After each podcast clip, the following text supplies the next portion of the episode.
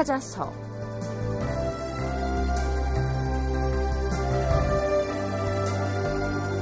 제 515편 두 명의 세자빈이 대출되다.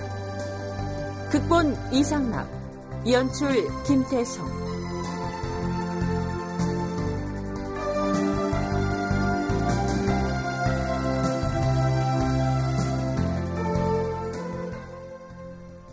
청취자 여러분 안녕하십니까? 역사를 찾아서의 김석환입니다. 우리는 지금 세종 다음 임금인 문종의 세자 시절 이야기를 하고 있습니다. 문종은 14살이던 세종 9년에 첫 아내를 맡게 되죠.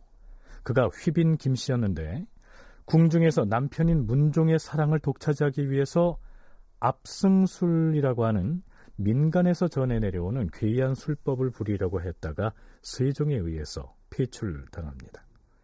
투기를 했다는 이유죠. 남편의 사랑을 차지하기 위해서 질투를 했다. 이것이 죄가 될까요? 한국 외국어대 김순자 교수의 얘기를 들어보시죠.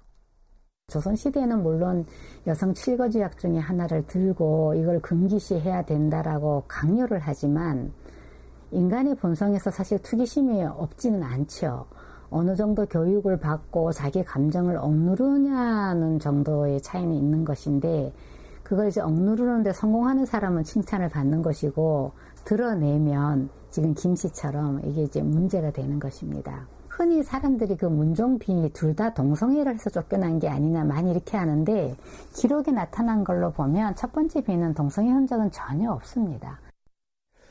어찌됐든 첫 세자빈이었던 김 씨는 폐서인이 돼서 2년 남짓 만에 궁궐에서 쫓겨납니다. 그리고 3년여 뒤인 세종 14년, 서기로는 1432년에 해당하는데요. 그해 5월에 새로운 세자빈을 맞이합니다.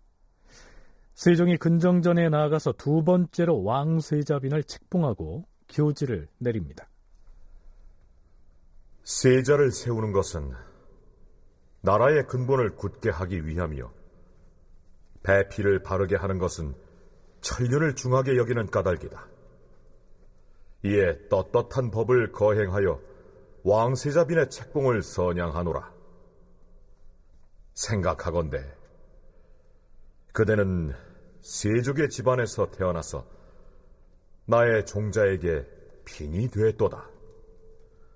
성품은 부드럽고 아름다우니 시경의 관저편에 나오는 요조 선녀를 맞이하는 것과 같으며 행실은 돈독하고 고요하며 또한 한결같으니 그대에게 왕세자의 빈을 명하여 책과 인을 주노라. 장차 크고도 많은 복을 받을지어다. 이 두 번째로 세자 빈이 된 이 여성은 성씨가 봉씨였는데요. 지돈령 부사인 봉여라는 사람의 딸이었습니다. 그런데 딸을 출가시킨 지 4년여 만에 세자빈의 아버지 봉여가 세상을 떠납니다.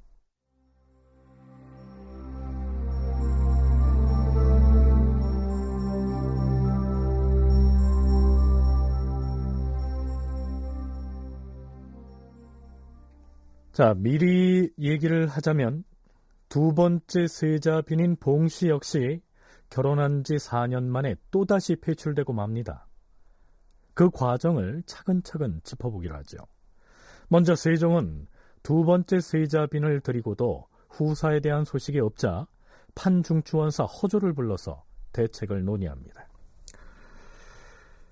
세자빈을 다시 드렸음에도 아직 후사가 없으니 어찌 했으면 좋겠소?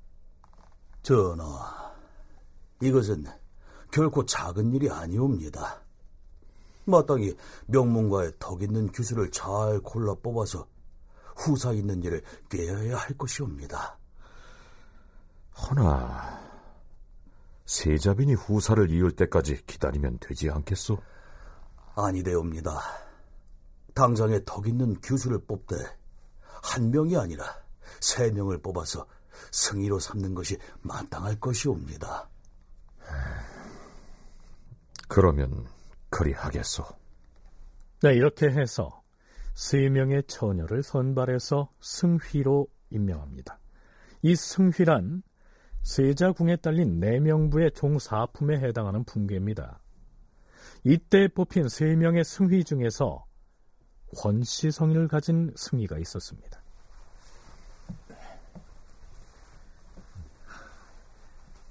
주상 전하, 기쁜 소식이 있사옵니다. 세자에게 기쁜 소식이라니 무슨 일인지 어디 말해보아라. 승휘 중에 한 명이 임신을 했사옵니다. 뭐라? 어느 승희가 수태를 하였단 말이냐? 권가 승희이옵니다. 권승희가 임신을 했어? 듣던 중 반가운 소식이로구나. 송구하오나 봉빈으로부터는 아직 소식이 없사없고 승휘가 아이를 가졌사오니 세자빈이 수태를 했다면 좋았겠으나 그것이야 나중에 이루어지면 되는 것이고 일단 승이라도 임신을 했으니 이 어찌 경사가 아니겠느냐. 그래, 우리 왕실의 경사이고 말고. 자, 이렇게 되자 정빈의 자리를 차지하고 있던 세자빈 봉씨가 위기의식을 느낀 것입니다. 나는 이제 어쩌면 좋단 말이냐. 빈궁마마, 혼자 이리 큰소리에서 오시는 것이옵니까? 세상으로 듣겠사옵니다. 들으라고 오는 것이니라. 승미가, 권승미가 수태를 했다지 않느냐. 권승미는 아이를 가졌는데 나는 수태를 못하고 있으니 이제 궐에서 쫓겨나는 일만 남았구나. 아, 이 일을 어쩌면 좋다는 말이냐. 빈궁마마, 고정하시옵소서. 오직 빈궁마마답지 않게 이러시옵니까? 마마께서도 곧 회유할 것이옵니다. 하늘을 봐야 별을 딸 것이 아니겠느냐? 아, 어찌 이런 원통한 일이 있다는 말이냐? 빈궁은 들으시오. 주상 전하와 중전마마께 없어 빈궁의 울음소리를 들으시고 당장 내전으로 불러오라는 분부이시오. 자, 이렇게 해서 세자빈 봉씨가 세종과 소헌 왕후가 있는 내전으로 불려갑니다. 빈궁은 들어라. 어찌하여 경망스럽게 동궁에 거처하는 빈궁의 울음소리가 여기까지 들리는 것이더냐? 보살핌을 주지 않은 탓에 소녀는 후사를 볼 수 없사온데 권승이가 회임을 하였으니 억울하고 원통하여 참을 수가 없사옵니다. 뚝 그치지 못하겠느냐? 얘가 어느 안전인지 이정되냐? 세자마마가 원망스럽사옵니다. 아니, 권승이도 원망스럽사옵니다. 네가 후사를 보고 싶은 마음에 속이 상한 것을 안다. 허나 권승이를 투기하는 것은 어리석은 일이다. 너는 승희들하고는 지체가 다르지 않느냐. 네가 세자의 빈이 되었는데도 아들이 없는데 대신에 권승이가 다행히 아이를 갖게 되었으니 인지상정으로는 기뻐할 일인데 도리어 원망하는 마음을 갖다니 이 얼마나 괴이한 일이냐. 그리하여서는 아니 되는 것이다. 알겠느냐? 내가 세자에게도 잘 얘기할 터이니 더 이상 큰 소리가 밖으로 흘러나오는 일이 없도록 해야 할 것이다. 알겠느냐? 그러나 세종과 소헌 왕후의 꾸지람에도 불구하고 세자빈 봉씨는 뉘우치는 기색을 보이지 않았던 모양입니다. 자, 어쩌다가 이러한 성품을 지닌 봉씨가 세자빈으로 간택이 됐을까요? 가문이 대단했던 것 같지는 않고요. 나중에 이 세자빈을 쫓아낼 때 세종이 시골에서 맞아들였는데 그러면 더 이렇게 음전하게 잘해야 되는데 이런 표현을 한 것으로 봐서는 가문도 그냥 이제 양반 신분 안에서 어, 골랐던 것 같습니다. 첫 번째 경험이 있기 때문에 아마 세종대왕과 이제 그 왕비인 소원왕후가 더 심혈을 기울여서 간택을 했을 것으로는 생각이 되는데 이 두 번째 세자비는 실록이 기록된 걸 보면 상당히 자유분방하고 좀 세련되지 않고 교육받지 않았다는 티가 많이 도처에 나타나는 것 같습니다. 뿐만 아니라 늙은 여종이 알려준 바에 따르면 이 세자빈 봉씨의 비행은 이뿐만이 아니었습니다.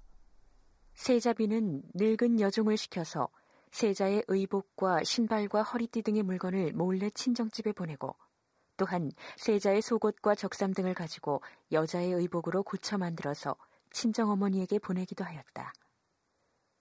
임금은 그것이 어버이를 위한 일이라 하여 책망하지 아니하였고 다만 세자의 속옷 따위로 어버이의 의복을 만들어서는 아니 된다는 사실만을 일깨워서 꾸짖었을 뿐이었다.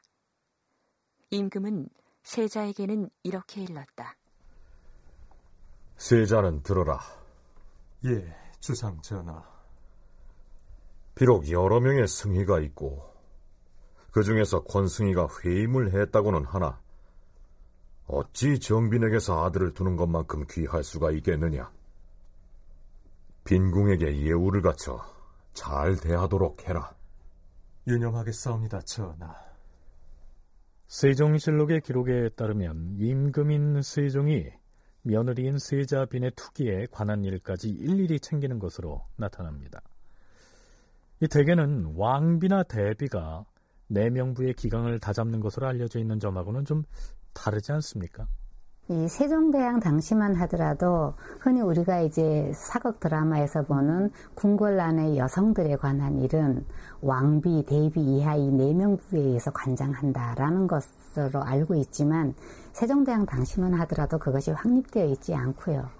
궁궐 안에 어떤 왕이나 세자의 비빈들에 대한 그 질서 체계를 더 엄격하게 하겠다 하는 것은 아마 성종 때 우리가 흔히 폐비윤씨로 알고 있는 연산군의 생모 그 사건 이후로 그것이 좀 더 어떤 제도화되는 걸로 나르는 걸로 알고 있습니다.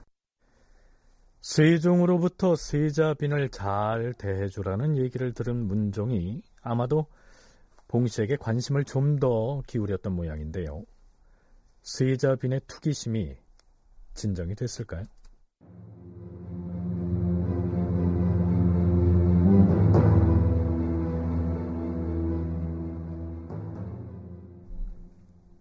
실록에는 이때부터 세자가 봉씨에게 조금 우대하는 예절을 보였다. 이렇게 기술하고 있습니다. 문종이 세종의 뜻을 거역할 수가 없어서 봉씨에게 조금은 살갑게 대해줬던 모양입니다. 얼마 뒤에 봉씨는 얼굴 가득히 화색을 띠고 이렇게 말합니다. 얘들아, 내 배를 좀 만져보거라. 빈궁마마, 왜 그러시는데요? 태기를 느낀 지 오래되었단 말이다. 내가 회임을 했다니까? 정말입니까, 빈궁마마? 그래, 정말이고 말고. 내가 아들을 낳을 것이야. 내가 정빈이고 이제 회임을 했으니 내가 낳은 아들이 원자가 되고 뒷날 세자가 될 것이야. 알겠느냐? 주상전하와 왕비마마께 이 기쁜 소식을 알려야겠다.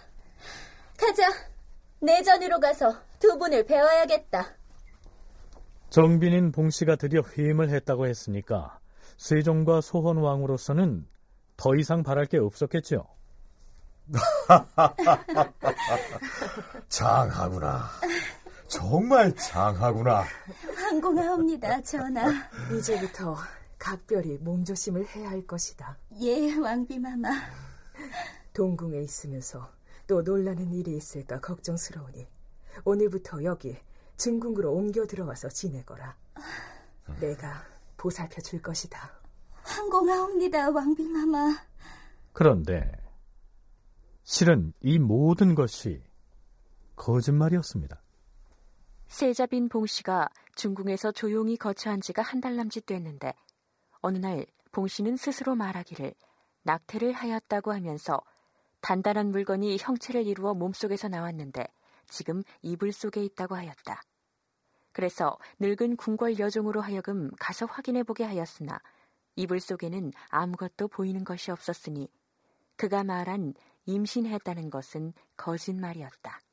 실제로 자기는 아이를 출산을 했다라고 해서 뭐 이불 안에 애를 낳았다 이런 얘기를 했는데 가봤더니 아무것도 없더라는 얘기거든요. 이게 그 기록들 보면 어, 상상 임신으로 추정할 가능성이 많고 그런가 하면 오히려 다른 후궁은 새 잡힌 자기보다 직급이 낮은 다른 후궁은 임신을 했다는 말이죠. 그랬을 때 세자빈이 받았을 정신적인 스트레스 또 본인의 개인적인 열망 이런 걸 생각을 해보면 물론 이제 동성애를 했다는 그 기록이 분명하게 나오고 흔적도 분명하게 있는 일이지만 아, 어떻게 보면 그 문종하고의 부부 관계가 원만하지 않고 남편으로부터 어떤 관심과 사랑을 못 받는 데서 나타난 일탈적인 행동으로 볼 가능성도 있겠다 그런 생각했습니다. 정말로 세자빈 봉 씨는 상상 임신을 했던 것일까요?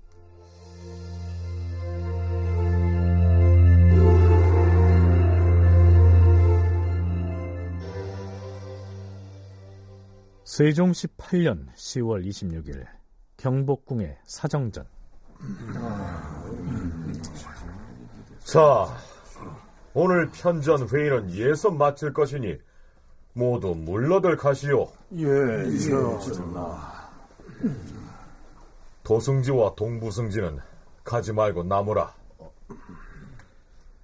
세종이 비서실장격인 도승지 신인손과 동부승지 권채를 남게 한 다음 한동안 말없이 허공을 응시합니다.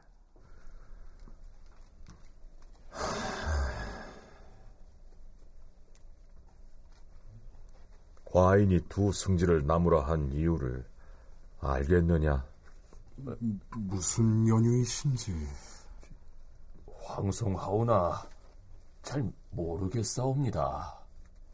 가장 이물이 없는 측근인 두 승지를 앉혀놓고 세종이 탄식 겸 하소연을 늘어놓습니다. 앞에서 소개한 세자빈 봉씨의 행각 모두가 사실은 세종이 이 자리에서 두 승지에게 푸념 삼아서 처음으로 털어놨던 내용들입니다. 근년에 뜻대로 성취되지 않은 일들이 많아서 화인의 마음이 실로 편치 않았다.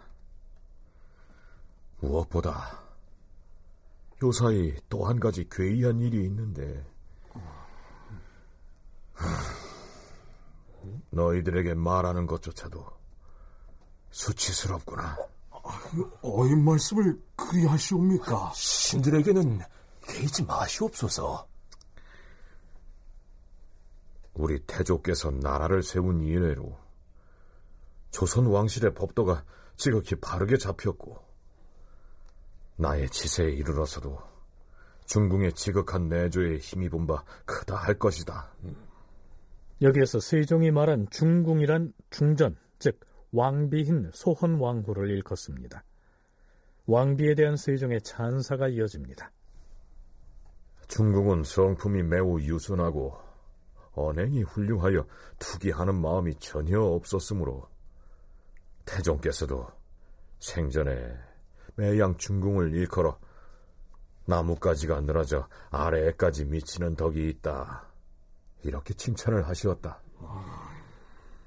이런 까닭으로 우리 왕실의 법도가 지금에까지 이르도록 화목했던 것이다. 세종은 이어서 문종의 비, 즉 세자빈을 잘못 맞이해서 겪었던 고초를 한숨 섞어가면서 토해냅니다. 세자 나이 14살일 때 신료들이 후사를 잇는 일이 중대하므로 빨리 배필을 세워야 할 것이다 라고 재촉한 까닭으로 권문세족인 김씨를 간택해 빈으로 삼았는데 김씨는 정말 어리석고 못나고 청명하지 못하여 부끄러운 사건을 초래했으므로 이를 폐하고 다시 봉씨를 간택했던 것이다.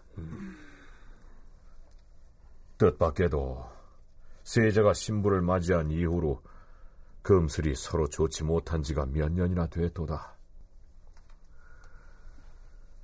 과인이 중궁과 함께 늘 가르치고 타일러서 그 후에는 조금 대하는 모양이 다르게 됐지만 침실의 일까지야 비록 부모일지라도 어찌 자식에게 다 가르칠 수 있겠는가? 사실 세종으로서는 아무리 측근이라곤 하지만 신하들에게 집안의 내밀하고도 부끄러운 일들을 털어놓으려니까 체면이 말이 아니겠죠. 이어서 세종은 세자빈 봉씨가 투기심에 사로잡혀서 목 놓아서 우는가 하면 거짓으로 임신했다고 속이고 또한 낙태를 했다면서 터무니없는 거짓말을 한 일들을 모두 털어놓습니다. 한마디로 신하들 앞에 면목이 안 섰을 것 같습니다. 그래서 사실은 이 얘기를 할 때도 신하들 다 나가라 하고서는 도승지하고 동부승지, 요즘으로 하면 비서실장하고 뭐 비서실 차장 정도 되는 사람 두 명만 남겨놓고 하소연하듯이 얘기를 합니다. 실록의 이 기록이 상당히 자세하고 음. 대단히 깁니다. 그러니까 세종이 구구절절히 하소연하는 것입니다. 그러니까 사실은 신하들 보는 앞에서도 면목이 안 서는 일이고 그걸 떠나서도 상당히 좀 부끄러운 일이고 그 다음에 세종은 자기의 첫 번째 아들 세자의 심성을 알았을 것입니다. 자기하고 너무 닮은 사람이고 너무 얌전하고 너무 성실한 사람인데 그 아들이 상당히 불쌍하게도 생각이 되었을 것 같습니다. 자, 우리가 성군으로 받들어서 존경하는 세종대왕이 며느리의 이러한 비행들을 일일이 열거해서 토로하고 있으니 한편으로는 좀 안타깝다는 생각이 들지 않습니까?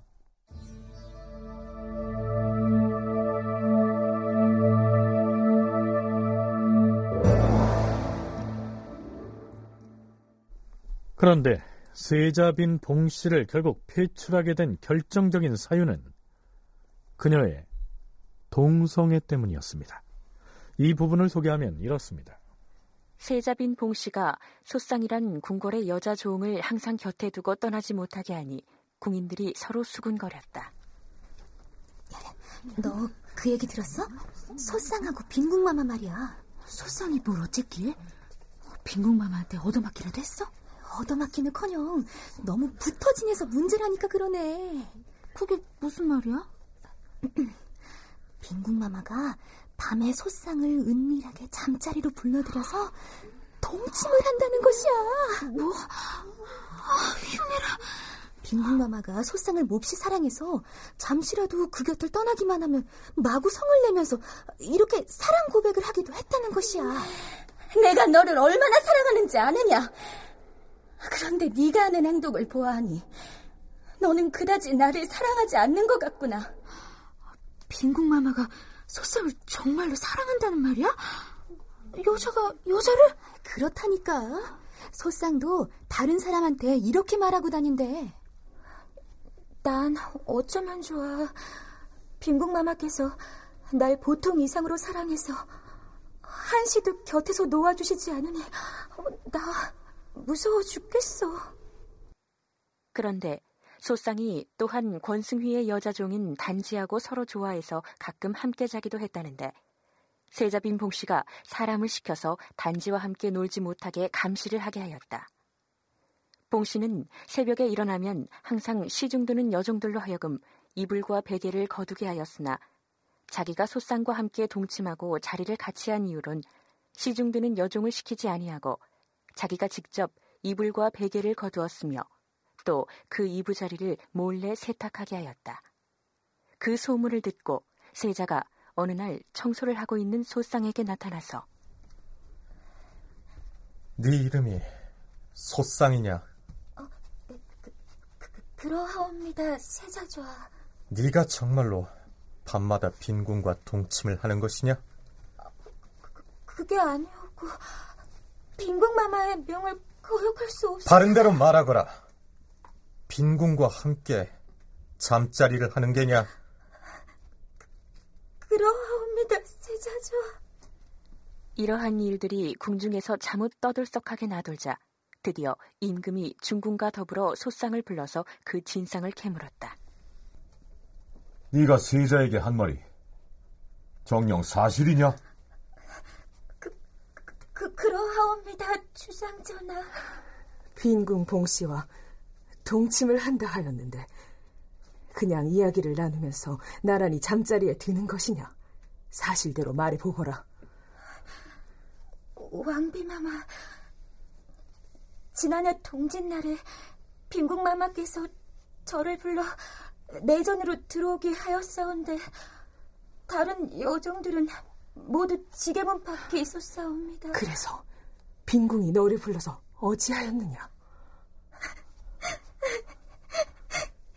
저에게 잠자리를 같이 하기를 요구하기에 못하겠노라고 이를 사양하였사온데 빈궁께서 마구 윽박지르셔서 마지못해 옷을 반쯤 벗고 병풍 속에 들어갔사옵니다. 하운데 빈궁 마마께서 저의 나머지 옷을 다 빼앗고 강제로 눕게 하더니 마치 남녀가 규합하는 형상과 같이 서로 희롱하였습니다. 세자빈 봉 씨가 명백하게 동성애를 즐겼다는 사실은 입증이 된 셈인데요. 그렇다면 성 정체성을 놓고 봤을 때 세자빈 봉 씨는 정말로 타고난 동성애자가 틀림이 없었을까요? 김순자 교수는 봉 씨를 위한 변명이라고 전제하면서 이러한 의견을 피력합니다. 사실 실록 기록 자체에 뭐라고 돼 있냐면 어, 세자가 이 봉씨를 아주 싫어하는데요. 세자 빈 전에 이제 세자가 거동을 하면 거기 궁녀들이 노래를 부르고 있는데 그 노래가 요즘을 하면 이제 유행가 같은 건데 그 세자의 사랑을 갈구하는 노래입니다. 궁녀들한테 왜 그러느냐 조사를 해봤더니 세자 빈이 궁녀들에게 이 노래를 연습을 시켜가지고 세자가 올 때 부르게 했다는 것이거든요. 그럼 봉씨라는 여자는 남편인 문종의 사랑을 갈구했던 여자입니다. 그 기록은 이 세종의 발언을 통해 가지고 조사한 기록에 나오는 얘기거든요. 그러니까 세자빈 봉씨가 처음부터 동성애자였던 것은 아니고 남편인 문종의 사랑을 갈구했는데 세자인 문종은 혼례 때 한 번 대면한 이래로 세자빈을 가까이 하지 않았다. 그러자 세자비는 여종들을 시켜서 사랑을 갈구하는 노래를 부르게 하는 등 갖은 일을 써봤지만 문종이 가까이 다가오지 않으므로 여자 종과 동성애에 빠지게 됐다. 뭐 이렇게도 생각할 수가 있게 되겠죠.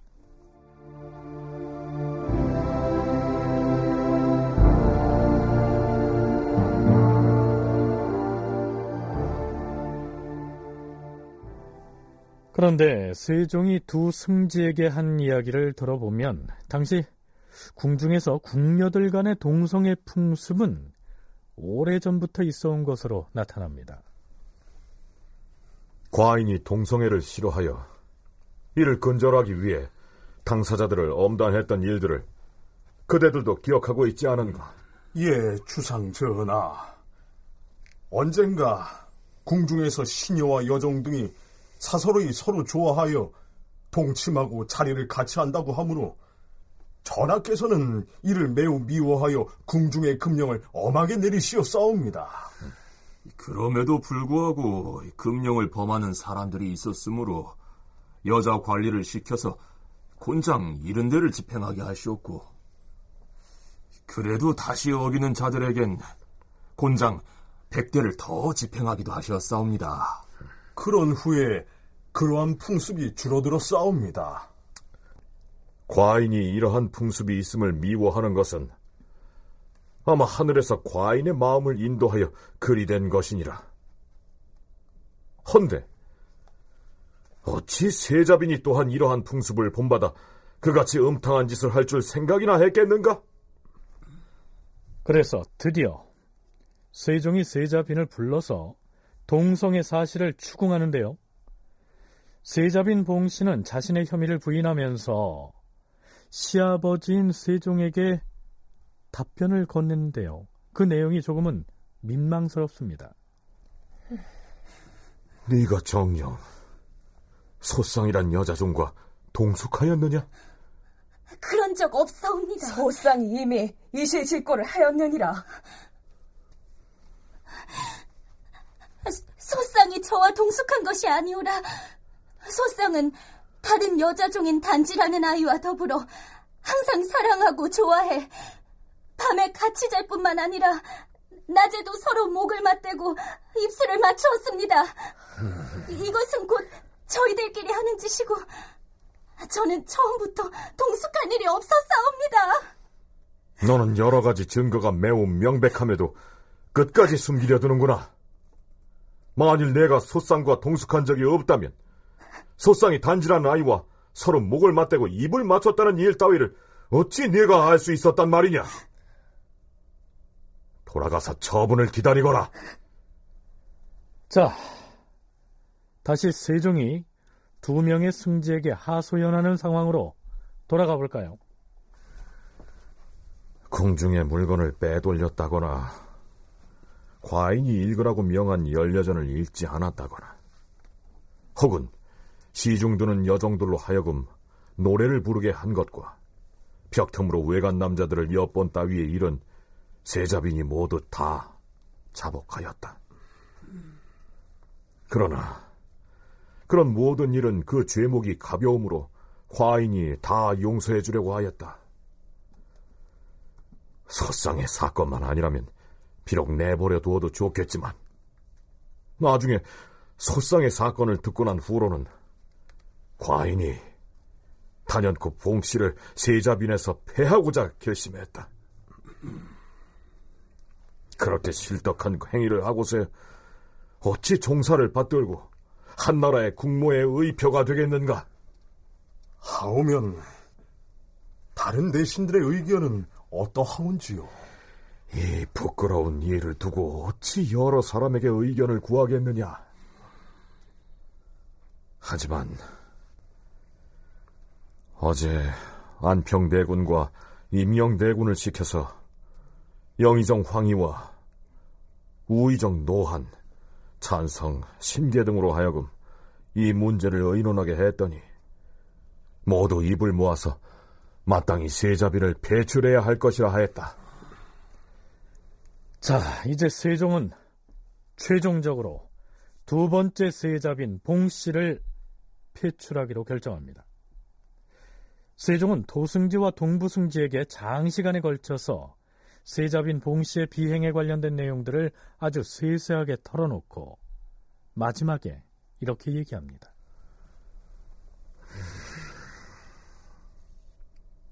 이제 동승지와 동부승지는 과인의 말을 끝까지 들었으므로 처음부터 끝까지 모든 내용을 상세히 알았을 것이다. 세자빈을 패할 것이니 교제를 만들어서 그 초안을 바치도록 하라. 음. 예, 전하. 어명대로 이행하겠사옵니다.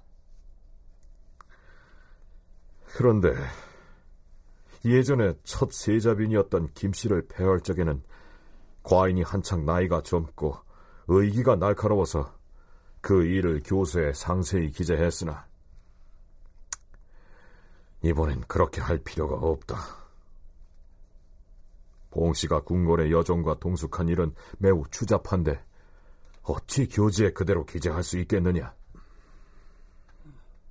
그냥 세자빈이 투기심이 있고 아들을 낳지 못했으며 또 시녀들을 시켜서 노래를 부른 일 등 너댓가지 일을 범죄 행위로 적시해서 의정부의 새 대신들과 함께 의논해 속히 교지를 지어 바치도록 하라. 세종은 세자빈이 시중드는 여자 종들과 동성애를 했다는 등의 내용은 매우 추잡하므로 세자빈 폐출에 즈음한 임금의 교지에는 그런 내용을 쓰지 말고 적당한 사유를 들어서 간단하게 작성을 하라고 당부합니다. 교지라고 하는 것은 이제 폐위를 하는 이유를 이제 공포를 하는 거고 그 다음에 이제 그 폐위를 하게 되면 반드시 이제 종묘에 가서 이제 제사를 지내거든요. 그래서 이러이러한 이유로 세자빈을 폐위합니다라는 것을 이제 선왕들한테 알리는 고유제라고 하는 제사를 지냅니다. 그게 교지의 내용이 결국은 그 고유제 제문에 들어가요. 그 폐위의 이유가 제문에 들어가야 되는. 근데 이 종묘에 올리는 폐위 제문에 뭐 동성애를 해서 했다. 이렇게 올리기는 이제 문제가 있다라는 거죠. 그래서 이제 그런 부분들을 좀, 좀 걸러낸 것이라고 이제 보여집니다. 세자는 한 나라의 근본이요. 그 배필인 세자비는 삼강의 기본이니 섣불리 고치거나 바꾸는 것은 삼가지 않을 수가 없는 일이도다. 지난 기윤년에 봉씨를 명가의 후손이라 해서 세자빈으로 삼았는데 나중에 세자빈으로서의 도리와 의칙을 이처럼 어길 줄을 누가 알았겠는가? 일이 한두 가지가 아니므로 우선 그 대강만 들어 말한다면 세자빈의 성질이 투기가 많고 대를 이을 자식을 낳지도 못했으며 또 궁궐 여정들로 하여금 항상 남자를 사모하는 노래를 부르게 했도다. 뿐만 아니라 몰래 시녀의 변소에 가서 벽틈으로 외간 사람들을 엿보기도 했다. 환관의 주머니와 자루 따위를 손수 만들었기 때문에 이로 인해 세자의 생신에 을에 바쳐야 할 물건들을 만들 수가 없어서 지난해 생신 때에는 오래된 헌 물건을 몰래 가져다가 새로 마련한 것처럼 속이고 바쳤도다. 또 궁중에 쓰는 물건과 음식물을 세자의 명령을 받지 않고서 몰래 그 어머니 집으로 보내었다. 무릇 이 몇 가지 일들이 모두 애매한 것이 아니므로 과인이 친히 불러다 사유를 물으니 모두 다 자복하였다. 과인이 생각하건대 부부의 도리는 풍화의 근원이요.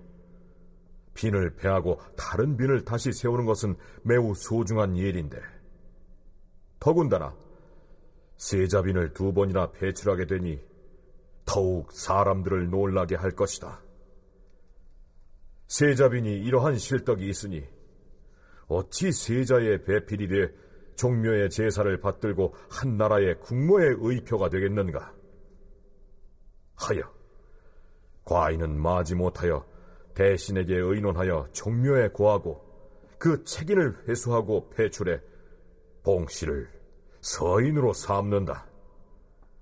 의정부에서는 이러한 사실을 중앙과 지방에 널리 효유할지어다. 자, 이렇게 명을 내렸고 실제로 세자빈 폐출의 즈음에서 발표한 교지에서는 동성애 등의 이야기는 쏙 빼버리고요. 적당한 사유를 몇 항목 나열해서 간단하게 작성합니다. 사실 세자빈을 폐출한 사건은 세종으로서는 집안의 수치이죠. 그런데 임금으로서 집안의 며느리 쫓아낸 이야기까지 후세에 전하고 싶지는 않았던 모양입니다. 그런데 지금 우리는 578년 전에 세종의 며느리였던 세자빈 봉씨가 무슨 짓을 했고 왜 쫓겨났는지를 모두 알고 있습니다. 그 내용이 세종실록에 고스란히 실려 있기 때문이죠. 그렇다면 세종은 두 승지를 은밀하게 불러서 털어놨던 그 일들이 모두 실록에 세세하게 기록돼서 후세 사람들이 읽을 것이라고는 생각을 했을까요?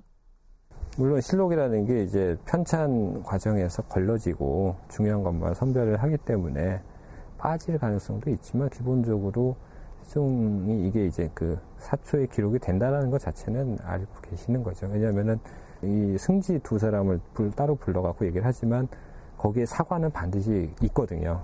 그래서 그걸 다 기록을 하기 때문에 뭐 그게 이제 사초에 올라간다라는 거는 뭐 세종도 당연히 아시죠. 그거 이제 편찬과 실록의 편찬 과정에서 걸러질지 안 걸러질지는 말 수 없는 부분이지만 그래서 후대에 전해질 수 있다라는 가능성에 대해서는 충분히 인지하고 있었다고 볼 수가 있고요. 임금이 있는 곳이면 언제 어디든 반드시 역사를 기록하는 사관이 따라붙기 때문에 세종이 두 승제에게 했던 말 역시 사초로 기록이 됐을 것이고 세종도 그 사실을 알고 있었을 것이다. 물론 실록을 편찬할 때 사초의 내용 중에서 많은 부분이 걸러지기도 하지만 어찌됐든 세종 자신도 자신이 했던 발언이 역사에 기록돼서 후세에 전해질 것이라는 점을 인지하고 있었을 것이다. 강문식 연구소의 분석은 그러합니다. 그런데 김순자 교수의 의견은 조금 다릅니다. 세종이 이제 얘기를 다 하고 나서 이런 건 사관들이 기록으로 남기지 말아라라고 얘기를 합니다. 사관이 역사를 기록하는 원칙은 어, 왕의 잘잘못을 다 기록하는 것, 그러니까 밝은 면, 어두운 면을 다 기록하는 것. 어, 세종은 아마 기록 안 되리라고 생각했을 것 같습니다. 이게 정말로 실록의 기록이 남을 가능성을 1, 2%라도 가능성을 생각을 했다면 제가 세종이라면 이런 발언을 안 했을 것 같습니다. 이거는 만고의 역사에 우리 집안에 아주 부끄러운 일을 기록으로 남기는 일이어서 100년, 1000년 뒤에도 우리 후손들이 이것을 볼 것이다. 아, 세종대왕 같은 왕이 그걸 알고는 발언 안 했을 것 같습니다. 무엇보다 세종은 30년 이상을 재위했고 정치, 경제, 문화 등 다방면에서 괄목할 만한 발전을 이룩해냈으므로 자신이 후세에 존경받는 군주로 남을 것이란 생각을 어느 정도는 했을 텐데요.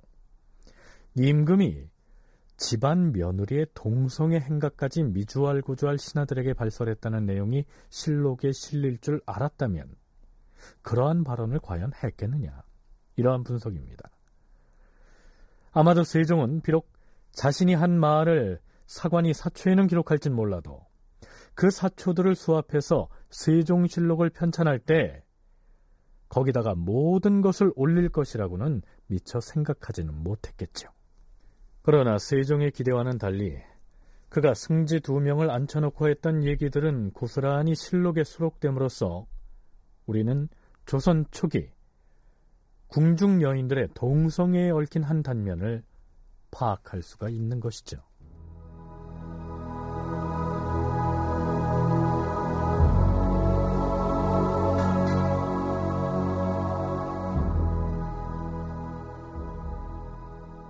비록 연이어서 두 명의 세자빈을 배출했지만 그렇다고 다음 보위를 이을 세자의 빈 자리를 비워둘 수는 없는 일 아니겠습니까? 세종 18년 12월 임금이 사정전에 나가서 도승지 신인손과 동부승지 권채를 다시 불러놓고 세자빈에 관한 얘기를 꺼냅니다.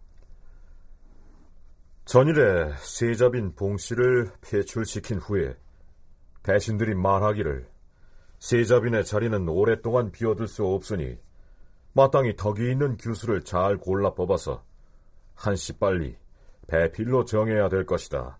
이렇게 말했는데 과인은 근년에 나라가 흉년을 만나게 됐으므로 재앙을 두려워하고 몸을 반성할 시기라. 또다시 가래의 중대한 일을 행하게 된다면 마음이 실로 무거워서 윤호하지 않았던 것이다. 하오나 대신들의 의견은 세자빈을 맞이하는 일이 지극히 중대하여 행하지 않을 수가 없다 하여 싸우며 신등의 뜻도 그러하옵니다. 과인도 마지 못하여 그 의견을 좇아서 서울과 지방에 명문가 딸몇 사람을 선택해서 기령을 점치고 그 용모와 덕을 살펴보게 했던 것이다. 그러나 그 중 한 사람도 좋은 사람을 찾을 수 없었다. 아니, 아무리 그렇기로 세자빈 간택을 중지할 수는 없는 일이옵니다. 음, 세자의 빈을 두 번이나 패하고 다시 세웠지만 어진 배필을 얻지 못하여 변고를 가져오게 했으니 하늘의 벌을 받고 있음이렸다. 지금 비록 서둘러서 새로운 빈을 뽑아 책립한다 한들 어찌 어진 사람을 얻을 것이라고 보증할 수 있겠는가? 두 명의 세자빈을 맞이했다가 연속으로 폐출하는 상황을 겪은지라 세종으로서는 또다시 세자빈 간택에 나서기가 두려웠던 모양입니다. 그런데 이때 세종은 새로운 방안을 제시합니다. 과인이 어제 갑자기 세자빈을 드리는 문제에 대해 시험해 보지 않은 사람을 새로 드리는 것과 본래부터 궁중에 있으면서 부인의 도리를 지켜온 공손한 사람을 뽑아 세우는 것. 어느 쪽이 더 좋겠는지를 생각해 봤도다. 어느 쪽을 택하면 후회가 없겠는가? 자, 이게 무슨 얘기냐면요. 세자빈을 다시 뽑겠다고 전국에 금물령을 내린 뒤에 어느 명문가의 처녀를 들여온다 한들 좋은 사람을 얻는다는 보장이 없으니까 차라리 이미 궁궐에 들어와서 지내고 있는 궁녀들 중에서 적임자를 선발해서 세자 빈으로 승격시켜주면 어떻겠느냐. 이러한 의견입니다. 자, 세종의 이야기를 좀 더 들어보죠. 전에 세자빈을 세울 것을 의논할 때 대신들이 말하기를 양원과 승휘 중에서 승진시켜 빈으로 삼아야 될 것입니다. 하였다. 과인이 생각하기에 첩을 아내로 만드는 일은 옛날 사람들이 경계한 바인데 더군다나 우리 조정의 가법에도 또한 이런 예가 없었던 까닭으로 그 일을 중대하게 여겨 요노하지 않았던 것이다. 양원과 승휘 중에서 뽑아서 세자 빈으로 승진시키면 될 것이라고 했는데요. 여기서 말하는 양원은 세자궁에 소속되어 있는 종3품의 궁녀를 말하고요. 승희는 역시 세자궁에 딸린 종4품의 궁녀를 지칭합니다. 지은아, 그동안 서울과 지방에서 빈으로 드릴 만한 사람을 널리 뽑았사오나 주상전하의 마음에 드는 적임자를 얻지 못하였사오니 차라리 대신들의 말을 따라서 양원과 승희 중 적임자를 뽑은 다음 빈으로 승격하시는 것이 가할 줄 아옵니다. 역대의 고사를 상고해 보니 당나라 이후로 황후가 죽든지 혹은 폐위가 되든지 하면 을의 후궁의 귀인과 비빈을 승진시켜서 황후로 삼게 하여 싸웁니다. 그러면 대신들의 의견을 따를 것이니 의정부에 가서 의논하고 오라. 만약 옳다고 한다면 권양원과 홍승희 중에서 누가 적임자인지 알아보라.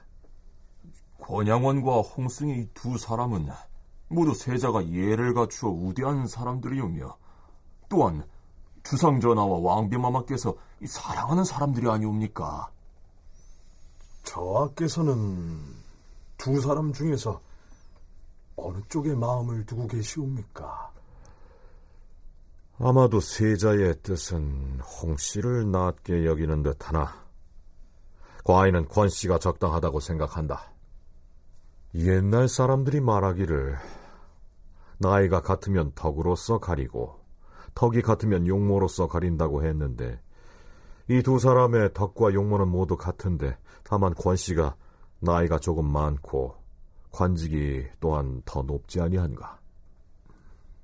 후일에 누가 아들을 두고 두지 못할 것인지, 비록 아들을 두더라도 누가 더 어질고 어질지 못한 것인지는 알 수가 없으나, 권 씨는 이미 딸을 한 번 낳았으니 의리상 마땅히 세자빈으로 세워야 될 것이다. 자, 이런 절차를 거쳐서 권씨 성을 가진 양원이 세자빈으로 낙점이 됩니다. 드디어 세종 19년 2월 28일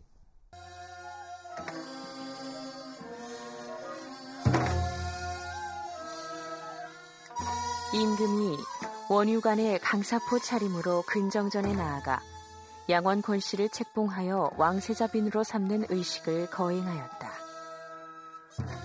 이전엔 책봉하는 교명을 모두 종이로 썼었는데 이때에 이르러 비로소 중국의 제도에 따라서 오색실로 짜서 황금축으로 꾸미고 전자체에 교명이라 쓰고 교지, 권씨 위 왕세자 빈자라고 하였다.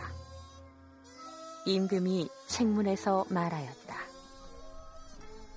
세자는 한 나라의 근본이 되며 배필은 만복의 근원이니 마땅히 덕 있는 처자를 구하여야 하는도다. 하, 너 권씨는 명문가에서 생장했고 궁궐에 뽑혀 들어와 양원으로 있었도다. 반드시 공경하고 반드시 경계하여 일찍이 엄한 가온을 이어받아 어금남이 없고 예가 아님이 없었으며 더욱이 규범의 아름다움을 높였도다. 이에 특별히 책명을 내려서 드디어 너를 승진시켜 왕 세자빈을 삼는도다.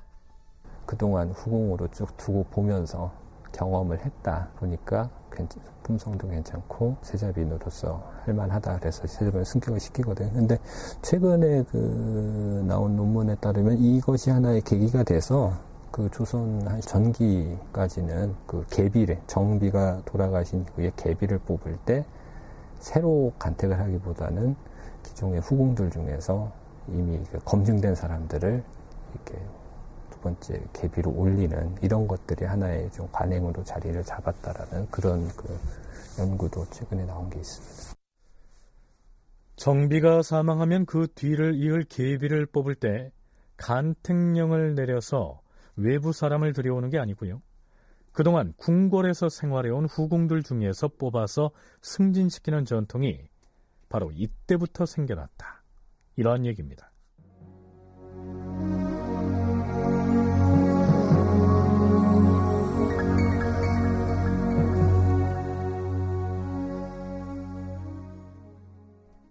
권 씨가 새로운 왕세자 비인으로 책봉된 지 5년여가 지난 세종 23년 7월 23일 동군 자선당 어? 아기 울음소리가 들렸구나. 어? 아들인지 딸인지 과연 순산을 했는지 어찌하여 소식이 이리도 지체되는 것이냐? 세자 저하, 어. 빈궁마마께서 순산하시었사옵니다. 어, 그래. 다행이로구나. 그래. 아들을 낳은 것이냐? 저하, 왕자님이시옵니다. 원손이 태어나신 것이옵니다. 그게 정말이냐? 드디어 대통을 이을 원손이 탄생했구나. 경아들이옵니다, 세자저. 경아들이옵니다, 세자저. 고맙소이다. 아니 참, 이 기쁜 소식을 아바마마께 전해드려야겠다. 어서 가자. 대전으로 가자. 고대하던 원손을 드디어 얻었으니 할아버지는 세종의 기뻐하는 모습이 손에 잡힐 듯 하지 않습니까? 그런데 이때 세종이 원손을 얻어서 기쁨에 겹어서 교지를 반포한 곳이 근정전이었는데요. 세종이 교지를 반포했다는 기사 맨 마지막에 이런 구절 하나가 덧붙여 있습니다. 임금이 교지 읽기를 끝마치기 바로 전에 전상의 대촉이 갑자기 땅에 떨어졌으므로 빨리 철거하도록 명하였다. 궁전 위쪽에 켜두었던 큰 촛불이 땅으로 굴러 떨어졌다는 얘기입니다.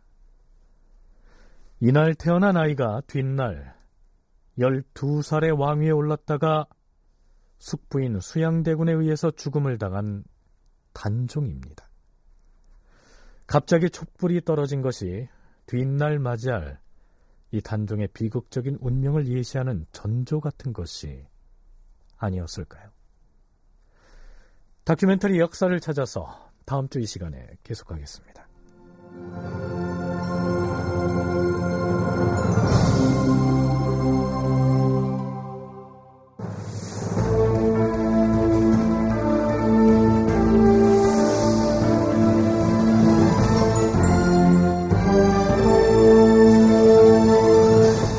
다큐멘터리 역사를 찾아서 제 515편 두 명의 세자빈이 퇴출되다. 이상락극본 김태성 연출로 보내드렸습니다.